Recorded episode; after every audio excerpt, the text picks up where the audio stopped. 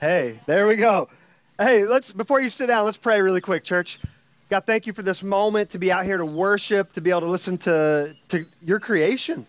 Uh, the, the sounds of praise mixed with the sounds of creation. It's a powerful thing. Thank you for that reminder about who you are, that you are God, that you are Father, that you are creator of all things. God, help us to put our eyes on you in this moment as we gather to, to hear from your word. We love you. In your name we pray. Amen. All right, church, you can sit down. Hey, uh, we, have been in this series the past few weeks, uh, and it, really we've been in this for a while. It's called Run, and we've been going through this uh, look at First Corinthians. And some of you, if you've been with us these last two weeks, you know I haven't gotten farther than about two verses in on chapter 6. And guess what? We might not get any further than that today again. First Corinthians chapter 6, look with me here. here here's what he says what Paul is writing to the Corinthian church. When one of you has a dispute with another believer, how dare you file a lawsuit and ask a secular court to decide the matter instead of taking it to other believers? That was the issue in the church. The, the church, they had these small little issues, these small little problems, and instead of just having those within the church help them settle it, they were going to these outside judges, these courts, and so they were taking these little tiny matters into the public square and bringing it before judges who did not believe. Don't you realize that someday we believers, we the church, that's for all of us right here, we believers, we the church, will judge the world. And since you are going to judge the world, can't you decide even these little things among yourselves? Don't you realize that we will judge angels? That's the verse. I, I, cannot get past that. Don't you realize that we will judge angels? So you should surely be able to resolve ordinary disputes in this life. If you have legal disputes about such matters, why go to outside judges who are not respected by the church? I am saying this to shame you. Paul, he doesn't hold back here. Some, sometimes we say no offense when we say something hard, or we say, I'm not trying to shame you. Paul just comes out and he, he's not messing around. I am trying to shame you, all right? I, he's just, he's honest. I am trying to shame you. This is bad. This is, this is wrong what you are doing. Sometimes we just try to be, you know, we try to be polite. You know, we're, we're church nice. That's what we've grown up. Like, hey, the church is supposed to be nice. Sometimes there's a place and a time that Paul is telling us when you don't have to be nice. Sometimes, in fact, the situation, depending on what the situation is, sometimes it calls for honesty. And sometimes honesty is the nicest, most Christian thing we can do. And so he tells them, I'm trying to shame you in how you're handling these affairs. Okay? Isn't there anyone in all the church who is wise enough to decide these issues? Yes. He has gifted the church with many different gifts. All the different people within the church, there are people within your church body that are gifted in discernment, gifted in the knowledge of the law, gifted in discerning right from wrong. Okay? So when there's a small dispute, when there's something like that that comes up within the church, another believer to another believer, we're not just supposed to go and like take that to court. That's what Paul is saying here. Like, bring it to the church and let it be decided there amongst God's people. But instead, one believer sues another right in front of unbelievers. So I, I, I, told you, I keep getting stuck on this one verse that someday we will judge angels. Because I think in our minds, as earthly people, we have this idea that, man, we are, I mean, we are at the bottom of the totem pole. But the truth is, through Jesus Christ's sacrifice, we are now adopted into the family. Jesus is our big brother, okay? He has, because of what he's done, we've been adopted into the family. We are now siblings. Okay? We are sons and daughters of the living God. Yeah, you can clap for that. Come on, church. We are adopted. Thank you. All right, here we go now. Now, I got to tell you, I, I'm stuck on this because guess what? we carry more authority than we live out in our lives. Okay? You carry the authority of a son and a daughter. Now, that doesn't mean that we just we do whatever we want and we start you know knocking down people and saying get out of our way no no no we mimic the big brother we mimic the life he lived the way he loved the way he served but we also need to realize we carry more authority than we ever realized through this world.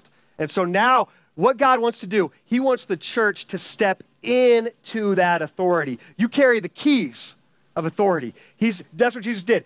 When he, when he was getting ready to leave during his ministry, he handed the keys of authority to his disciples. And he said, You now carry these keys. You have authority here on earth. Okay? So that means all, all, what Paul talks about in Ephesians, all the principalities, the powers, the leaders of darkness in this world, they are nothing compared to the authority that we carry because of the keys that have been handed to us through Jesus. So now I need to tell you something about your authority. And for this, we're going to go back to the Old Testament because I knew today we're going to have, you know, in the park, we do all family service. We got all the kids with us. And I thought, man, what, what's more fun than getting to talk about David and Goliath when we got the whole church family together? So I, I need, uh, let me see here. I need eight volunteers. Some, okay, yeah, yeah. I know you were going to be one. One, one. Come stand right here. Well, I need one. Two. Yeah, right there, right there. You, uh, Jagger, you in? You want to be in? All right, maybe, maybe. We'll come back to you. Keegan Kinley, come on up here. Jackson, you want to come on up? How you feeling? You ready for this? All right, don't worry. It's an easy assignment. Easy assignment here. Let's see. Where's uh, Landon or uh, let's see. Yeah, what, I need a tall guy. I need a tall guy. One of you guys. Come on. Yeah, here we go. Thank you, Cooper. How many do I got now? One, two, three, four, five, six, seven. I need one. Jag, you want to come up? Come on, Jag. No, no, no, no, no, no. You coming? Yes, come on. Here we go. All right. Now, you want to come up? I'll get, yeah, yeah, just come on up. Yeah, you're, you're cool, you're cool. Stand here with all these boys. You got to hang out with these boys. All right, let me see here. I got, I got to look here. Jackson, I need you to come over here. Come on over here, Jackson. I, got one job for you. I, I want you to stand right here. And hey, Adeline, come here. Do you know how to be a sheep? You know how to be a sheep? He ba. He said ba.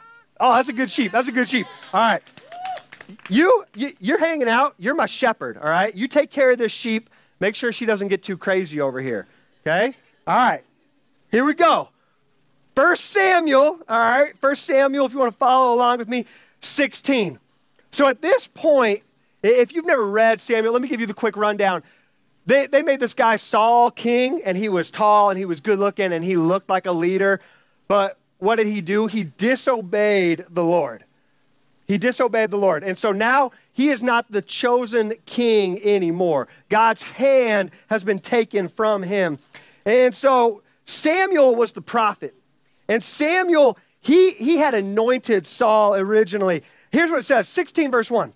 Now the Lord said to Samuel, You have mourned long enough for Saul. I have rejected him as king of Israel. So fill your flask with olive oil, go to Bethlehem, Find a man named Jesse who lives there, for I have selected one of his sons to be my king. You guys, right here, you are the sons of Jesse, okay? One of you has been selected to be the next king of Israel. So Samuel comes, and I'll play the part of Samuel here, and, and he comes and he comes into town, and, uh, and God has told him what family. And so he calls out Jesse and his family. And Jesse, he brings his sons out to meet him. And, uh, and uh, what happens here? Verse 6 When they arrive, Samuel took one look at the oldest brother, Eliab. You're the oldest brother. That's why I needed you. You're taller than these guys. Look, he, he's, he's big, right? He's a lot taller than you guys. You guys are a little bit younger, a little bit smaller. You'll get taller. Don't worry, guys. You're going to keep growing, okay? He, Samuel came over. He took one look at Eliab and he said, this is the guy. Right, right here, this is the next king of Israel. Do you know what God said? Do you guys know what God said about Eliab being the next king of Israel? Did he say yes or no? He said, no, no, no, no, no, no. He said, no, no, no, no, no, no. I'm sorry. You know, I, I know that hurts, man. I know. You weren't the chosen one this time. I'm sorry, man. The Lord said to Samuel, Don't judge by his appearance or height, for I have rejected him. The Lord doesn't see things the way you see them. People judge by outward appearance, but the Lord looks at the heart. Then Jesse told his son Abinadab to step forward. Hey, you're Abinadab. You're the next one up. Step forward up here. Abinadab. He told Abinadab to step forward and walk in front of Samuel. Here, come walk in front of me. Strut around. There you go. Like, yeah, yeah, you're the king. All right. You think you're the next king of Israel. Okay? He told Abinadab to step forward and walk in front of him. But Samuel said, This is not the one the Lord has chosen. Go get back in line. Sorry. Then he told the next one, Next one, come on out here, walk in front of me. Nope, this is not the one. Nope, nope, nope. Sorry, sorry, sorry. Next one, next one. Come on. Let me see. Nope, not the one. Nope, sorry. Not it, not it. One by one, all the way down. The Lord has not chosen any of these. The Lord has not chosen any of these. Then Samuel asked, Are these all the sons you have? There is still the youngest, Jesse replied, but he's out in the fields watching the sheep and the goats. That's you. That's you. You're the youngest. Send for him at once, Samuel said. We will not sit down to eat until he arrives. So Jesse sent for him. Come on over here, guys. Come on over here. Bring that sheep over here. He was dark and handsome with beautiful eyes. Oh, great eyes. Fantastic eyes. And the Lord said, This is the one. Anoint him. So as David stood there among his brothers, oh, you're right here, right in the midst of your brothers. Come here. Come on over here, Jackson. You were right there in the midst of all the brothers. As David stood there among his brothers, Samuel took the flask of olive oil. I don't have any olive oil, but he just, he anointed him, poured it on his head. And the Spirit of the Lord came powerfully upon David from that day on. All right, give these guys a hand. Give these guys a hand. Thank you. Thank you, sheep. You did so good. You guys can go sit down. Thank you. From that day forward, that was how the next king was chosen. This is just, just put yourselves in that position right there. Put yourselves in the position of the older brother, Abinadab, uh, standing there, and Eliab, these older brothers, and being told no, being told no. And then all of a sudden, your youngest brother, who didn't even get the invite to the party, he comes up and he gets anointed. Like it's good in this moment. Put yourself in both shoes. Put yourselves in David's shoes to imagine what that must have felt like, what that experience was, to be completely discounted, to be forgotten, to be left in the field when all this is going on, and then to be brought into this moment and chosen to be the next king of Israel. But also put yourselves in the older brother's shoes. All seven of these brothers passed over in this moment. How could that have felt? Uh, I, I think we've all been in both these places. We've all been chosen at one point, and we've all been rejected at one point. That rejection, it can hurt, it can sting, and it can pass on as a wound that we share to others. And that's what we see in this story because right after this, chapter 17, Goliath comes into the picture. And the Philistine army, they come out to face Israel. And at the battle lines, Goliath is out there challenging the Israelites, saying, Hey, just send out one person to fight me. Send out one person to fight me, and whoever wins, that, that's it. The battle will be over.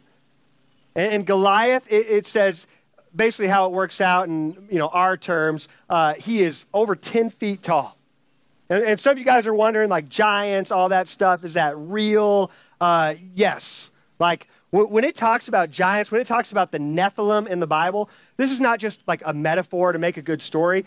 There were literally beings that stood over 10 feet tall, over 14 fall, over 14 feet tall. Uh, in fact, you can kind of go back and like look at like old newspapers, and you can find uh, if you go through like especially to the early 1900s uh, when they found some of these giant skeletons They've been discovered, they're out there. You can research this.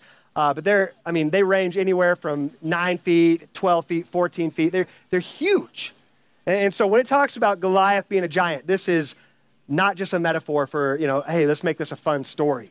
There were giants, Nephilim. Uh, and so here he is, towering above all the people, this warrior, and he's calling out the entire army. And the Israelites, all the older brothers were in the army. And, and they're all out there together, and they're listening to the challenges day by day, and they're listening to the taunts of the enemy, taunting their God. And so David gets sent by his father out to the battle lines to take some food to his brothers, to check in, to see how they're doing. And so uh, we'll pick up here 17, uh, verse 24. As soon as the Israelite army saw him, Goliath, they began to run away in fright. Have you seen the giant? The men asked. He comes out each day to defy Israel. The king has offered a huge reward to anyone who kills him. He will give that man one of his daughters for a wife, and the man's entire family will be exempted from paying taxes. When David asked a soldier standing nearby, What will a man get for killing this Philistine and ending his defiance of Israel? Who is this pagan Philistine anyway, that he is allowed to defy the armies of the living God? And these men gave David the same reply. They said, Yes, that is the reward for killing him. But when David's oldest brother, Eliab, heard David talking to the men, he was angry. What are you doing here anyway? He demanded. What about those few sheep you're supposed to be taking care of? I know about your pride and deceit. You just want to see the battle. What have I done now? David replied. I was only asking a question. He walked over to some others and asked about the same thing and received the same answer. Then David's question was reported to King Saul, and the king sent for him. Eliab remembered the hurt and the rejection of that moment when he was passed over to be anointed to be next king of Israel. And, he, I, that, that, that, stuck with him. And, you can see that throughout Scripture. Time and time again, God chooses those that the rest of the world expected, did not expect. God chooses those who are smallest, those who are youngest, those who everyone else has looked past or beyond and discounted. And He uses the unexpected for great things. But that's hard. That is hard. That is hard when you when you are that oldest brother, when you get passed over, it's hard not to carry that wound with you in this world. It's hard not to carry that and pass that on to others. And that's what Eliab is doing right here. He says he knows David's heart. He knows what he's all about. He knows that he's prideful and deceitful in what he's doing here at the battle lines. You ever had that moment where all you were trying to do was just do what's right and somebody came in and said, I know who you really are. I, I, know about the evil in your heart. I know about the pride that you carry. I know you're doing this for the wrong reasons. It's usually the people that are closest to you. It's usually the people that are closest to you. It's usually your own flesh and blood that will come in when you are just trying to be obedient to God and they're the ones that are going to come in with the sharpest knives and stick them right in the heart, right in the back, and say, I know who you are because this is who you were, and this is who you are, and this is who you will always be. That's not what God says about you. And that's not the words that we as believers are to speak over others. Even when it looks like somebody else has been chosen, man, that's not the way we should react. Instead of reacting with jealousy and anger and bitterness, what if we as the church started to act with, man, celebration? What if we started to celebrate the spiritual authority that people are beginning to step into and walk in in their lives? But we don't do that because when we see others start to step into spiritual authority and being obedient to God, it, it convicts us. And so we don't want to change. We don't want to change our lives. We don't want to change our level of obedience to the Word of God. And so we'd rather tear them down than raise up to that level that they're living at. Let me help you here. Let me help you here. You're not getting it yet. You're not getting it. Here we go. Let me, we're close. We're close. You can see this. When you start to see somebody go to that next level of faith, when you start to see somebody walk in crazy obedience, it makes you uncomfortable because it, it convicts you of what you are doing in your life or what you are not doing in your life. It, it, it sounds crazy what they're doing, but that's what crazy faith looks like. That's what crazy obedience looks like. It looks abnormal to the rest of the world, and we're uncomfortable with it. What David did it looked insane. He was a 14 year old kid who stepped into a camp where there is war going on and there are grown men with armor and shields and swords. And he stepped in and said, Who's this guy to defy the living God? That's a cocky 14 year old right there, right? Like if we, we praise that story, we, we're like, man, that's awesome. But if it was any of us at battle right there, and one of our own kids came in, or our younger brother came in and said, Who's this guy to defy the living God? Think about how you would really react. Think about it. Would you be like, Yeah, you're right? Or would you be like, Shut up, kid. Get back in line. You don't know. This is for grown people. All right? I, am an adult. I've lived some life. I've experienced stuff. You're 14. You don't know about the real world. But who did Jesus say we should be like? Who did Jesus say we should be like? Man, all right, come on, church, come on. There we go. One, two, three. All right, we need the faith of kids. That's what he's telling us. And the faith of kids looks stupid to adults. Let's Let's be a little less worried about what people think about, about what the world's going to say, and start saying, hey, I, I'm not afraid to look stupid in my faith. I'm not afraid to say bold things and pray bold prayers because I know who my God is and I know what He can do. And I know that even if He doesn't do what I want Him to do or what I know He is able to do, He is still the only God worth following in this world. That's what David knew and understood. And so when he stepped into that camp, that was what he was stepping into. He was stepping in with faith, knowing who his God is and that he can deliver no matter who the enemy is, what the enemy looks like, no matter how tall, no matter how big, no matter how many. Because he had heard the stories of the past about who he was as deliverer, and he believed that he could and would deliver again, and that he's not done. He's a God of deliverance. And so there's some of you in here today, you're facing some of those moments where you're like, there's no way. There's no way he's going to move. There's no way he's going to change this. There's no way. And, and, you've even kind of shut it down because you've had that thought, man, but God can. But you know what the world would say if you start to have that kind of faith? The world would tell you that's not realistic, that's crazy, that's stupid, that's naive. That's what the Eliabs are going to say when you start to step into that crazy kind of faith and believing for miracles again. But miracles aren't done. I, I, don't know if you are familiar with this, but here in the Western church, we've kind of discounted miracles. We've said miracles don't happen anymore eh, because we're too smart for that. We're too educated. We don't need miracles. We got doctors, we got scientists, we can explain everything. God is still doing the unexplainable in our world today. He is still moving miraculously today. And I'm telling you something the Western church is about to see a movement of God like we haven't seen in this world before because he's been moving in these other countries. You can hear the stories. If you go and look for the stories, you'll start to find them. There's stories of the miraculous still happening. There's stories of healings still happening. There's stories of people being raised from the dead still happening in our world today because there's people that are stupid enough to have the faith of a 14 year old. Let's have stupid faith, okay?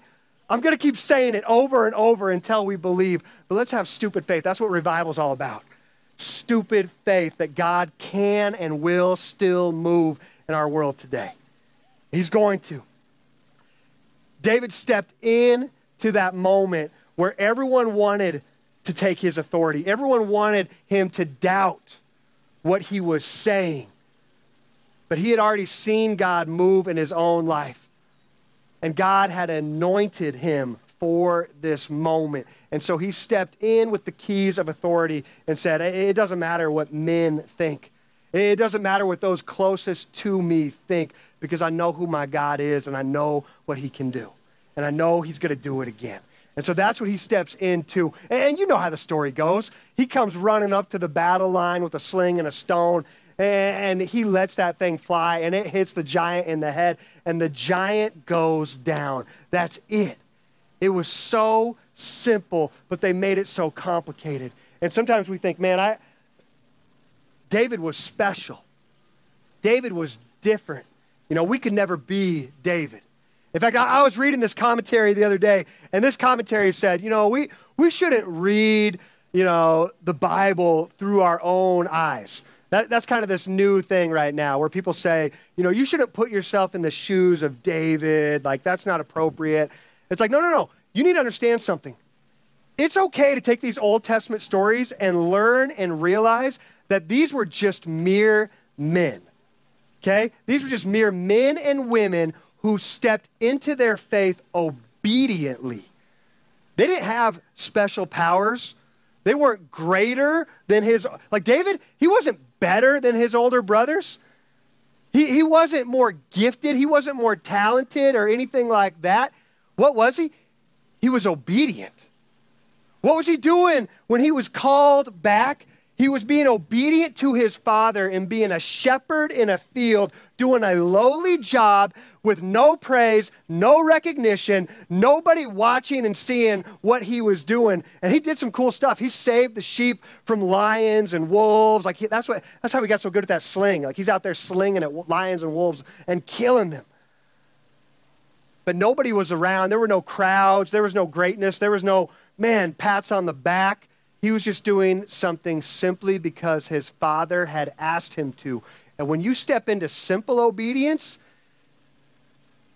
when God knows he can trust you with the small things, what's he going to do? He's going to start to give you the bigger things. But we think the small things are beneath us. Start stepping into simple obedience in the little things, and he will begin to trust you with more. There is more he wants to unlock in the church that we have not even come close to tapping into yet. David tapped into it because he stepped into obedience. His older brothers, they didn't get it. They didn't get it. They didn't realize that they had that same opportunity when they were out there at the battle lines for all those weeks listening to the taunts and the challenge of the giant. They had their chance to be obedient to the Lord, to step into that moment, to say, hey, we can have faith like that. We can have crazy, stupid faith, but they let fear overcome them.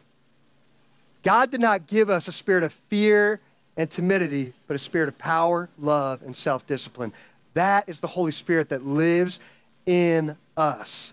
And, and so, kids, we got a lot of kids here today. Don't squash what they're doing and what they're saying and what they're believing for. If you got kids and they start praying crazy, ridiculous prayers for miraculous things, don't start to say things like, well, well, you know, God doesn't do that anymore. God doesn't heal in that way anymore. God doesn't move like that anymore. Let's stop squashing the faith of these kids before it even has a chance to blossom into what God is growing and developing in them. Nurture that faith. He wants to do something great. And so, what, what are we going to be? We're going to be a part of raising up this next generation of kids. That's why I love doing church in the park every now and then, because your kids get to see you worship. Your kids get to see you worship the God who saves and moves miraculously. And they get to see that faith being built in you, and they're going to want to be a part of it, especially when they start to see God break out in crazy ways like we've never seen before. Mark 3. Let me tell you something about your spiritual authority.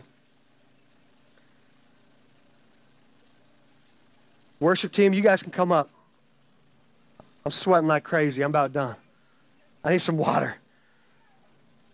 Mark 3, verse 20. One time, Jesus entered a house, and the crowds began to gather again. Soon, he and his disciples couldn't even find time to eat. Like they're just doing ministry, working with these people, teaching. When his family heard what was happening, they tried to take him away. He's out of his mind, they said. He's out of his mind. Jesus, the Son of God. Who was it that said he was out of his mind? Who was it? His family. Those who are closest to you, when you begin to step into your faith, when you begin to walk in obedience, it's going to look crazy. It's going to sound insane to them. They're going to look at it and they're going to say, He's out of his mind. She's out of his mind. They're losing it. Yeah, come on. Yeah, that's good. He's out of his mind, they said. But the teachers of religious law who had arrived from Jerusalem said, He's possessed by Satan, the prince of demons. That's where he gets the power to cast out demons. When you start to listen to the voice of the Holy Spirit in your life, you can start to listen and hear him and discern his voice in your life. And you're going to start to realize he's going to ask you to do some things that look crazy to the outside world. In fact, he's going to ask you to do some things that the outside world, in fact, the religious world, people that are in the faith, people that are in the church, they're going to look at and they're going to say, He's demonic. He's not listening to the voice of the Holy Spirit. He or she is listening to the voice of Satan. When you start hearing those things said about you, then, then maybe you'll know for sure I might be doing something right. I might finally be listening to the voice of the Father, listening to the voice of the Holy Spirit instead of the spirit of this world. Because the spirit of the world is going to tell you to be comfortable. The spirit of the world is going to tell you to blend in. The spirit of the world is going to tell you to look like everyone else around you. But the Holy Spirit is going to ask you to do things that look insane to the rest of the world. He's going to ask you to do things that look stupid to the rest of the world. That is what he wants us to walk in, walk in crazy obedience. Listen to his voice. Jesus called them over and he responded with an illustration. How can Satan cast out Satan? He asked. A kingdom divided by civil war will collapse. Similarly, a family splintered by feuding will fall apart. And if Satan is divided and fights against himself, how can he stand? He would never survive. Let me illustrate this further. Who is powerful enough to enter the house of a strong man like Satan and plunder his goods? Only someone even stronger, someone who could tie him up and then plunder his house. That's what Jesus did when he came and died on the cross and he was buried in the tomb. He came in and he plundered the house. He plundered it. And God raised him on Sunday and said, Satan, you have no power or authority anymore. I've handed it back to my children. I've handed the keys back to them. And so now, the only way he can take the keys back from you is through lies and deceit. The only way he can take it back is through fear and intimidation. Remember that. When you start to wonder whose voice are you listening to? Are you listening to the Holy Spirit's voice or the spirit of this world? Start to ask yourself, is it out of fear or out of strength in knowing who my Father is that I am doing this or not doing this. If it's out of fear, man, that voice is a liar. Do not listen to the voice of fear. That spirit is a liar. He wants to intimidate you. He wants to push you down and suffocate you with fear and take those keys back from you. But Jesus, He handed them to you. We have authority in Jesus' name. Don't let Him take the keys back again. That's what he did all the way back in the garden. What did he do? God gave dominion to Adam and Eve. And the enemy came in, and through fear and intimidation, he stole the keys from them. But Jesus came so we could have those keys back. You have power and dominion in this world through Jesus. I tell you the truth, all sin and blasphemy can be forgiven, but anyone who blasphemes the Holy Spirit will never be forgiven. This is sin with eternal consequences. He told them this because they were saying he's possessed by an evil spirit.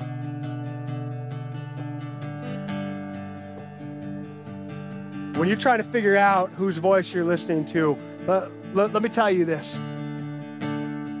Sometimes we think, oh, I, I don't feel good about this. This doesn't feel right. This doesn't feel like the right timing. What we're doing there is we're confusing the Holy Spirit with our feelings. Our feelings, our emotions, that is not the Holy Spirit. In fact, when you're trying to discern His voice, a lot of times one of the best ways to discern His voice in your life is maybe asking, Ooh, God, I don't feel good about this, but is this what you want? And you're going to get that yes from Him. And He's going to give you that reminder. You're not always going to feel good, but the more you learn to walk in obedience to my voice, the more I'm going to realign you with my calling on your life. Don't listen to the spirit of this world, to the spirit of fear, to the spirit of intimidation. Listen to his voice and trust it when he speaks. Walk obediently with him. Let's pray.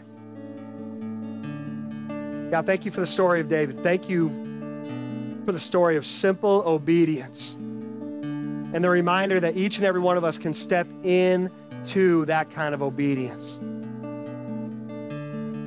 God, help us to quiet the feelings of fear and intimidation when they come and help us to listen to your voice alone above everything that this world tries to throw at us.